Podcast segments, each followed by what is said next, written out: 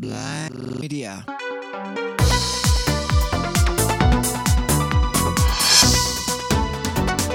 Risorse acrobatiche. La ragazza della preistoria ha attraversato un lungo tunnel sotterraneo per arrivare fin qui. Avrei potuto riconoscere il rumore dei suoi passi se non fossi stato ubriaco e distratto. Invece lei mi ha colto di sorpresa ed è stato come ricevere nello stesso momento un bacio e un calcio nello stomaco. La nausea mi sta uccidendo. È troppo. In qualche modo che non conosco, che non so spiegarmi, lei ha imparato a camminare da sola nel buio, nell'odore dolciastro delle cose andate a male.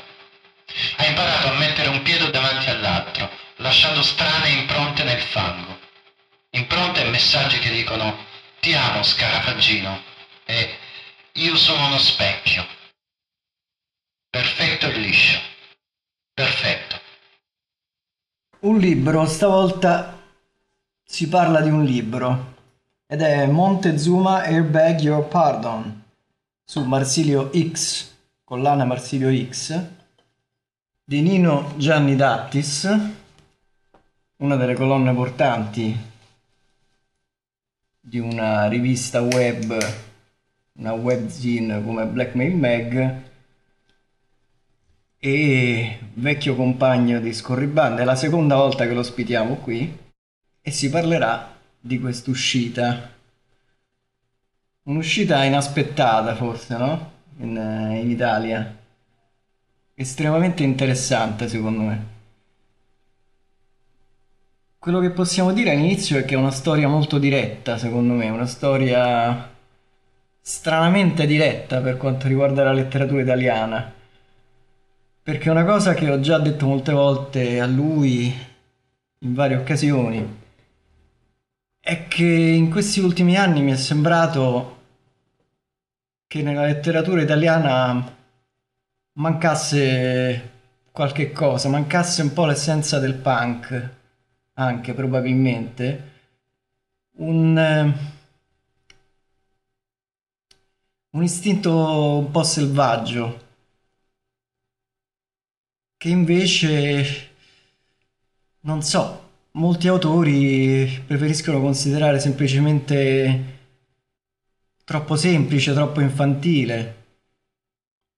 E poi invece magari siamo abituati a storie particolarmente truci, storie crudeli che sono affrontate invece per lo più da altri personaggi, non dagli intellettuali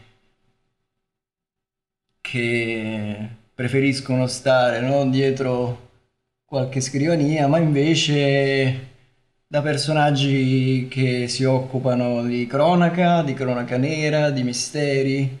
Allora lì forse vediamo un po' più di sangue, un po' più di, di violenze, un po' più di sesso, di cose più forti. Non lo so, mm, tu che cosa ne pensi di questa osservazione che faccio io?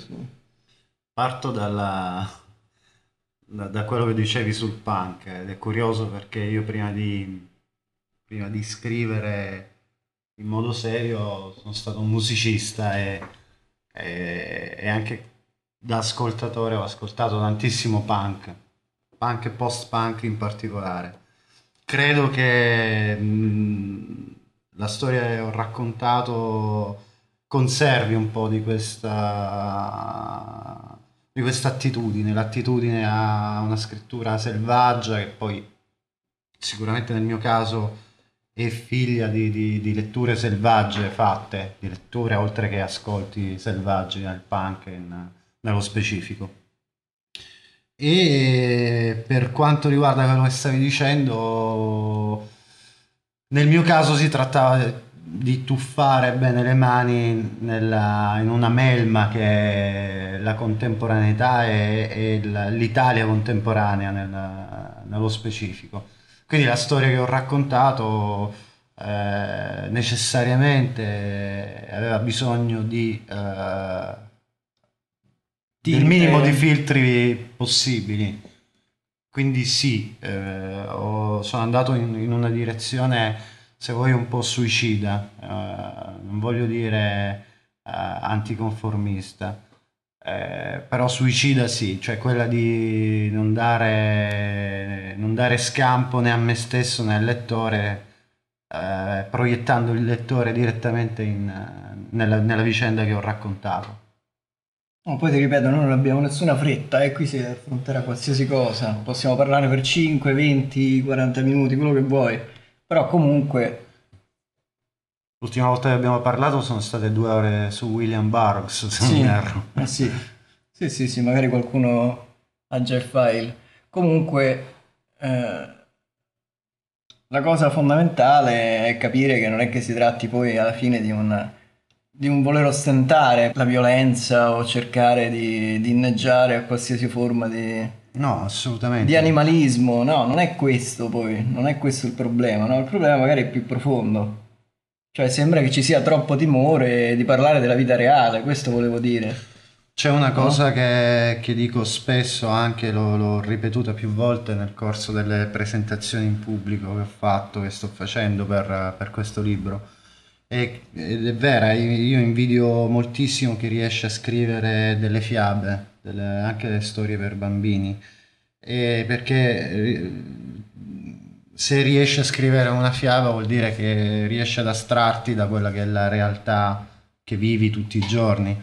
Lo scrittore è, è- è schizofrenico perché vive eh, come uomo e poi racconta eh, la realtà più o meno eh, filtrata dalla fantasia, da- da- da- dagli escamotage che, che- che tu hai a disposizione, però la racconta, quindi è un- po' come vivere la realtà due volte.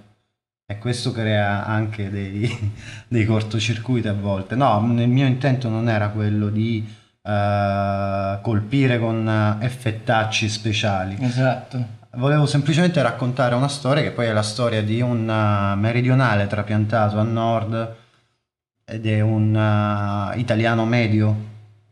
Medio, quando uso questo termine, eh, intendo la, la- la medietà, la mediocrità eh, di, di- di questi anni, lo, lo stato confusionale che ha portato ad un collasso che come puoi misurare nel- nella vita di tutti i giorni, in una situazione culturale, politica che, che respiri ogni giorno. Mio è un personaggio negativo, un, Pe- un Peter Pan assolutamente negativo che non riesce a fare i conti con se stesso e con eh, la realtà che vive ogni giorno.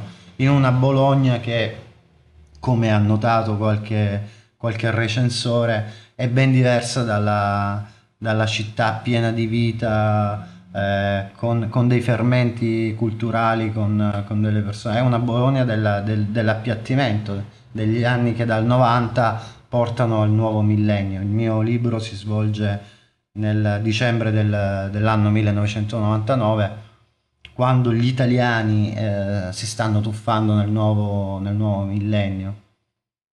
Quindi è, eh, sic- non volevo, non volevo per forza usare, nel, nel libro ci sono molte, molte situazioni forti, questo sì, eh, ma non, eh, fanno parte del, eh, parte integrante del, eh, della, della storia, sono funzionali alla, alla storia che volevo raccontare, al tipo di personaggio che volevo raccontare. Ho usato anche la prima persona per raccontarlo e questo, in questo rientra il discorso che facevo prima sul non voler assolvere nessuno, né il lettore né, né me stesso, né, né- né l'autore della, della storia.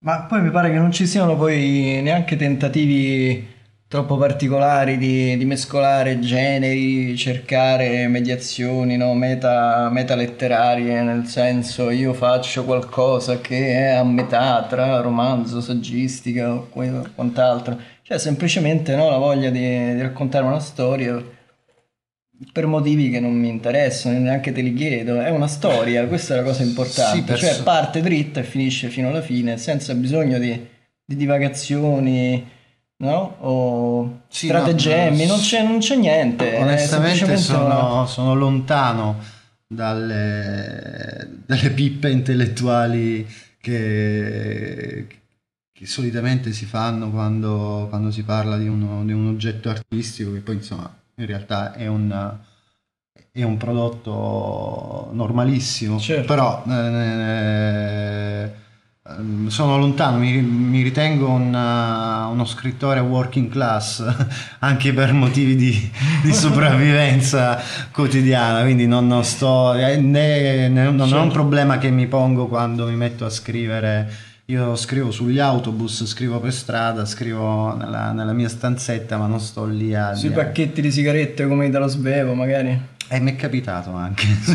mi è capitato quando non avevo... No, è curioso quello che dici perché comunque una cosa che, che mi è successa è quella di partire invece proprio nella mia vita, proprio invece da, da cose più intellettualistiche. Per esempio, questo non è un personaggio che ascoltava Yes e Genesis sicuramente, è un personaggio di tutt'altra natura musicale. Se vogliamo dargli una connotazione musicale, no? provare a immaginare il personaggio come se fosse un brano musicale, sicuramente non apparterrebbe al rock progressivo. Ah, no, lui no? ascolta O a- Enrique Iglesias, lui ascolta Enrique Iglesias, ascolta Ligabue, ascolta Vasco Rossi, che sono ascolti che non mi appar- non appartengono ne- neppure a me. Cioè, eh, Esatto, questo- no, ma ti dicevo, io sono partito invece proprio da quelle cose, ho scoperto molto tardi Mm. eh, il modo, l'approccio che aveva invece una certa generazione nei confronti della musica e l'ho scoperta dopo i vent'anni. Questo è curioso, però in Italia c'è invece c'è sempre stata una grande passione invece per le- il rock eh, eh, molto di cervello, Mm. Che è qualcosa che, che compare perfino anche nel- nella musica pop, eh. compare anche in personaggi come i nostri cantautori. In realtà c'è questa, sempre questa voglia di, di- di citarsi addosso, di parlare molto di problemi poco reali, poco concreti, poco di tutti i giorni. Questa è la cosa che mi ha stupito molto. Io mi sono riuscito a immedesimare in alcune situazioni proprio grazie al fatto che non si cerca di costruire teorie, ma piuttosto si guarda in faccia la realtà molto direttamente. Questo mi è piaciuto parecchio, proprio perché esco da un periodo in cui semplificare mi sembra importante. Non so se questo vale anche per te o meno. No, Assolutamente sì, ehm, per tornare a quello che dicevi prima, mh, a me da, da lettore, parto prima da, da- da questo, da lettore resto sempre un po' perplesso quando qualche critico, qualche intellettuale, ma questo, è un problema che abbiamo soprattutto in Italia, spara cose tipo so, la morte del romanzo, eh, il minimalismo e questo, e ci costruisce e ci gira intorno eh, troppe volte. Questo lo dico da, da lettore. Come scrittore, come ho detto prima, avevo questa storia, questo personaggio che è venuto a visitarmi, ad ossessionarmi, a premere perché voleva che raccontassi questa storia. E alla fine l'ho raccontata anche per tornare al discorso della musica, eh, facendo un po' facendomi da parte perché la, la- la musica che ascolta ad esempio questo, questo personaggio non è la mia musica eccezione fatta per due, ca- due casi quando lui ascolta i Clash e quando c'è un riferimento a La Will Tear Us Apart dei Joy Division che è Sì. uno dei miei pezzi preferiti. Lì, lì ci, sono, ci sono io sicuramente in, in entrambi i casi. Per il resto lui è, è medio, è medio, italiano medio, un po' come c'è una canzone di, di- di un paio d'anni fa, credo, degli articolo 31, che si chiama Italiano medio e che parla di, di- di- di questa medietà, il, fatto di essere vittime della merce, vittime dell'apparenza, eh, di certa brutta tv, di- di, Dei centri commerciali. dei anche. centri commerciali, visto che lui lavora in un centro commerciale ed è intrappolato in questo zoo eh, ben poco umano ormai, pi- più oggetto, più merce che zoo umano. Perché poi la cosa interessante è che poi eh, alla fine chi si occupa di, di letteratura, no? chi si vuole elevare, poi non ci entra neanche in questi posti, no? Invece questo è un personaggio che ci si, che ci si è trovato per necessità, Sì, eh, per lavorare. per lavorare poi si è trovato anche bene perché è, il suo- è uno dei suoi territori di caccia, siccome la carne gli interessa tantissimo Certo. eh, ed è una carne più immaginata e anche immaginata male, questa, questo sesso che, che, che, che, insegue, che alla fine, proprio come, come uno dei tanti prodotti, come, come la carne che, che c'è nel reparto eh, alimentare Mhm. del, del grande magazzino, anche lui tende a incelofanare con gli occhi, no? E ad appiccicarci un, una sorta di eh, cartellino del prezzo, un adesivo a quel culo, quelle tette Fatte valgono tot, modo. esatto, val- valgono tot e, e lui è, lui è così. E poi intorno c'è tutta una costellazione di personaggi parecchio curiosi. I suoi compagni di lavoro. Sì, il suo migliore amico bolognese Ugo è un meccanico, anche lui è rotomane, anche lui con una situazione familiare dalla quale scappa, anche lui è un bambino cresciuto male, insomma è un intrappolato in un corpo da adulto. E poi ci sono i colleghi di lavoro, c'è il collega romano che il protagonista vede come il suo peggior nemico eh, perché è uno che vede come un raccomandato e forse lo è, forse non lo è, questo non è importante, comunque lui si costruisce eh, dei nemici come, come accade in qualsiasi posto di lavoro, ovviamente, no? Sono le- vedere il nemico e quindi scaricare eh, su, su questa persona tutte le tue paranoie, tutte le tue tensioni quotidiane, tutte le tue frustrazioni. Lui è un frustrato. il- E poi ci sono anche le donne, però. le donne, le donne, come dicevo prima, possono, nel libro sono o oggetti, eh, meri oggetti di una sessualità vissuta male dal protagonista, Perché vissuto male? In che senso? Ah, perché il suo massimo sono, sono sicuramente le top model asettiche immortalate o le pornostar Ah, ah. de- o immortalate sui calendari, ferme, Sì. ferme lì su- sul, sul paginone di, di queste riviste eh, molto in, no? Eh, le abbiamo anche in Italia, ormai sono le, le- le riviste che consigliano all'uomo come vestirsi, come, come- come scopare, come, eh, f- come tenersi in forma eh, e come pensare sostanzialmente. Quindi eh, le donne viste dal protagonista sono oggetti, oggetti così come vengono rappresentati nelle, eh, in determinate riviste o, nel- eh, in, o in alcuni hard. Eh, e poi c'è una donna in particolare che invece torna dal, dal passato in forma di fantasma e quella è la donna. Apro il libro con una, con una epigrafe di, di Rimbaud eh, che è riferita alla, a quanto trattiamo male la bellezza, quanto all'insulto che noi poniamo alla bellezza in- intesa anche come, come forma semplice del vivere.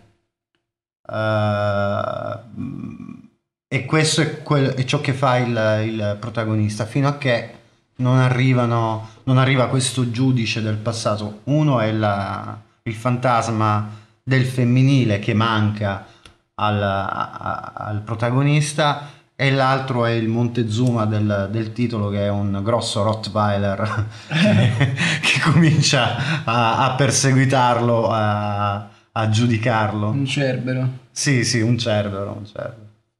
Quindi questa è la figura praticamente più misteriosa poi, no? del, del romanzo.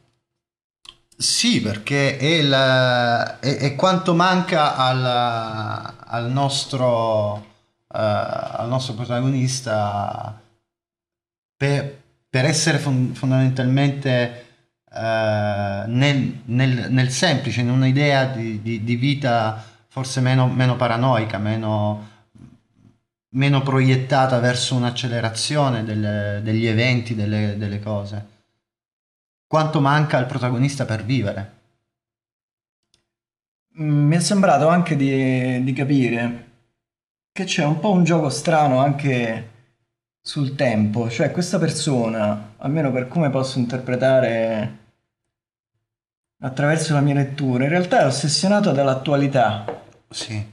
È come se fosse ossessionato dalle, dalle cose presenti, non tanto dalle novità, ma da quello che ci ritroviamo Nel presente, nel sì. presente, o almeno comunque scartato dall'oggi, quello che sta nel ieri, che si accumula alla fine nei, nei banchi di vendita, no? E quindi c'è questo gioco della donna della preistoria che un po' mi fa riflettere, effettivamente c'è un gioco sul tempo su questo libro, cioè un libro poi alla fine estremamente attuale, nonostante comunque sia ambientato in tempi non recentissimi, Sì, sette anni fa. sette anni fa. Però comunque descrive una realtà eh, che soffre soprattutto delle- dell'oggi, più che del futuro, del passato. no? Poi questa donna che viene da un altro tempo sembra quasi salvarlo in qualche modo. Sì, Io ho avuto questa impressione, non so se è Sì, eh, gio- no, no, l'impressione è giusta. Anche tecnicamente ho usato degli, degli sfasamenti temporali. Eh, all'inizio, non, non nella prima parte, quando, quanto piuttosto eh, quando, quando la storia comincia veramente a, eh, a prendere la piega del, del fantasma che viene a visitare. E quindi ho usato il sogno, l'incubo, ci sono diversi incubi, anche quello è un altro tempo tempo, non solo tempo ma anche spazio, perché ci sono gli incubi messicani del- di questo personaggio che non ha mai messo piede in Messico, però per tutta una serie di cose Ecco, che non sto a stavo per dirlo, forse in qualche colore, in qualche tonalità, in qualche armonia nascosta ha qualcosa anche di sudamericano, forse questo romanzo, lo sai? Non so se posso dirlo, ma questo forse è un azzardo, ma forse lasciamolo perdere perché magari non è proprio così. no? Sudamericano, oddio, lo, lo posso cogliere soltanto nel... ehm, Il fantasma, non so. Sì, possia- però possiamo riferirlo eh. anche alla, a- alla situazione in cui versa questo paese. Io spero che non, non si finisca come certi paesi del, del Sud America. Ah, vabbè, non dici male, effettivamente, purtroppo non dici male. Che poi mi pare che per questi paesi qualcosa è stato fatto, no? Anche con questo libro, perché è scritto È stampato, dici? Stampato. al- eh, sì, abbiamo... su carta riciclata, Ecosostenibile. ecosostenibile più che riciclata, si può dire. Sì, sì, sì, è stampato su carta riciclata senza cloro, con alte percentuali di fibre post consumo. Mm. In sostanza non è stato tagliato un solo albero per, eh, per fare l'oggetto, la, la- la- merce, insomma, l'oggetto che è arrivato poi in, in libreria. E sì, credo che sia una cosa, una questione importante questa, che si stampino capolavori o, o stronzate. eh, credo che sia importante oggi pensare a, cioè fare eh, almeno questo da Lo parte diciamo anche gli autori di chi di- scrive e chi stampa i libri. E quindi lo diciamo anche gli autori di libri di barzellette, mi raccomando.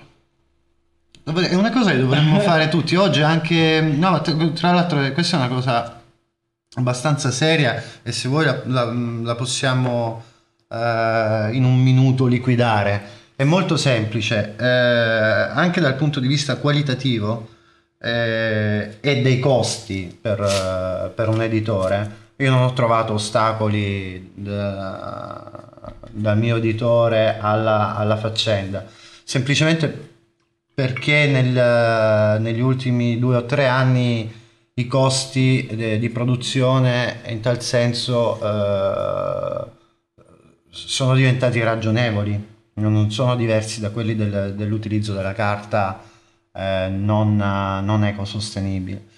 E, eh, cre- e- anche dal punto di vista qualitativo non c'è eh, differenza eh, con, con la carta eh, ricavata dall'abbattimento di alberi. Mm, fino a qualche anno fa effettivamente c'era una carta brutta, dal, dal- dal colore brutto. Oggi penso, lo, lo- lo- lo Che penso era un seriamente, problema per i feticisti di libri. anche esatto, deve essere sì, un problema. Sì, sì, no, assolutamente. Penso che oggi si possa tranquillamente ristampare, non so, Goethe eh, eh, o Dante usando, usando la carta ecosostenibile. È un piccolo, è un piccolo gesto che, che- che- che può fare chi eh, scrive e chi pubblica libri. Eh, però è importante, credo, che- credo che sia un, una- un- qualcosa che, che- che- che possiamo fare. Ho aderito alla, alla campagna di Greenpeace molto volentieri, non- Ma a proposito, invece, mh, per un'altra questione che riguarda comunque il sociale, la questione del copyleft. Sì, sì, ho, ho, eh, ho chiesto e ho ottenuto che il mio libro uscisse con la dicitura copyleft. In sostanza il- eh, significa che il mio libro, oltre che eh, andare in libreria, tra non molto sarà eh, scaricabile gratuitamente dal sito internet eh, dedicato al, al- dal microsito che è contenuto all'interno di eh, blackmailmag.com che è dedicato al libro e eh, niente, è scaricabile gratuitamente e oltretutto eh, do l'autorizzazione al, al prestito bibliotecario non pagato. Per il momento, grazie al cielo, è ancora gratuito, però ci sono proposte per farlo diventare a pagamento, vista la crisi che stanno anche attraversando le, le biblioteche, ma non è così che si risolve il problema del, del- del prestito bibliotecario. E autorizzo anche a fotocopiarlo, non è un problema, eh, la diffusione eh, in via telematica o per, per- per fotocopia del, del libro. C'è una cosa che secondo me è successa molto importante poi con questa, con questo scritto, che poi è diventato un libro, no? Poi è, mm, anche le etichette di libro, insomma, sono restrittive. È uscito in questa forma, poteva essere magari un, un- una lettura, un, un brano. Sostanzialmente quello che ha fatto è fare una cosa interessante in una determinata forma, no? Eh, tant'è vero che una volta sei venuto qui a casa mia e raccontato, sai cosa è successo?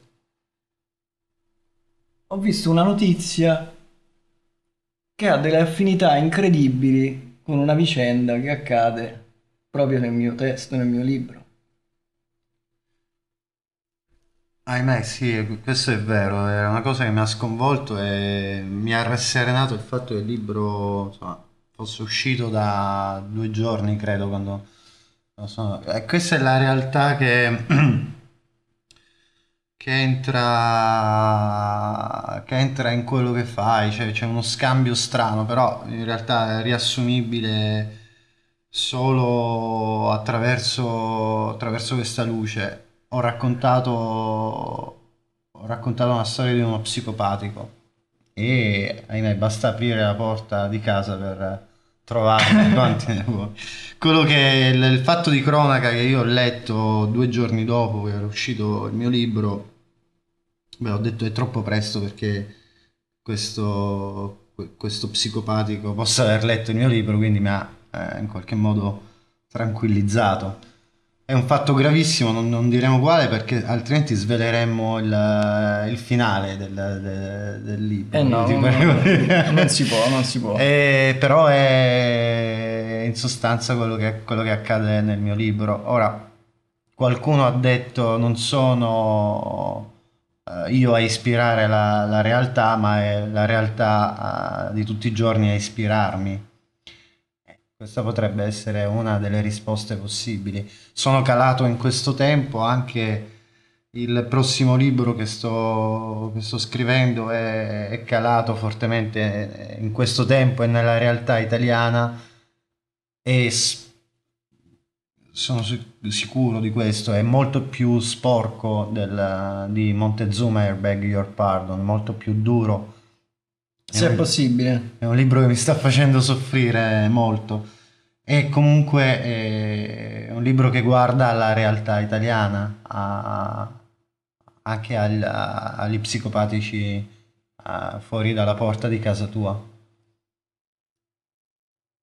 Io ho un'altra risposta eh, rispetto a quello che è successo. Tu dicevi che è una questione che la realtà si infiltra nella, nella fantasia e viceversa. Questa è un'interpretazione molto interessante.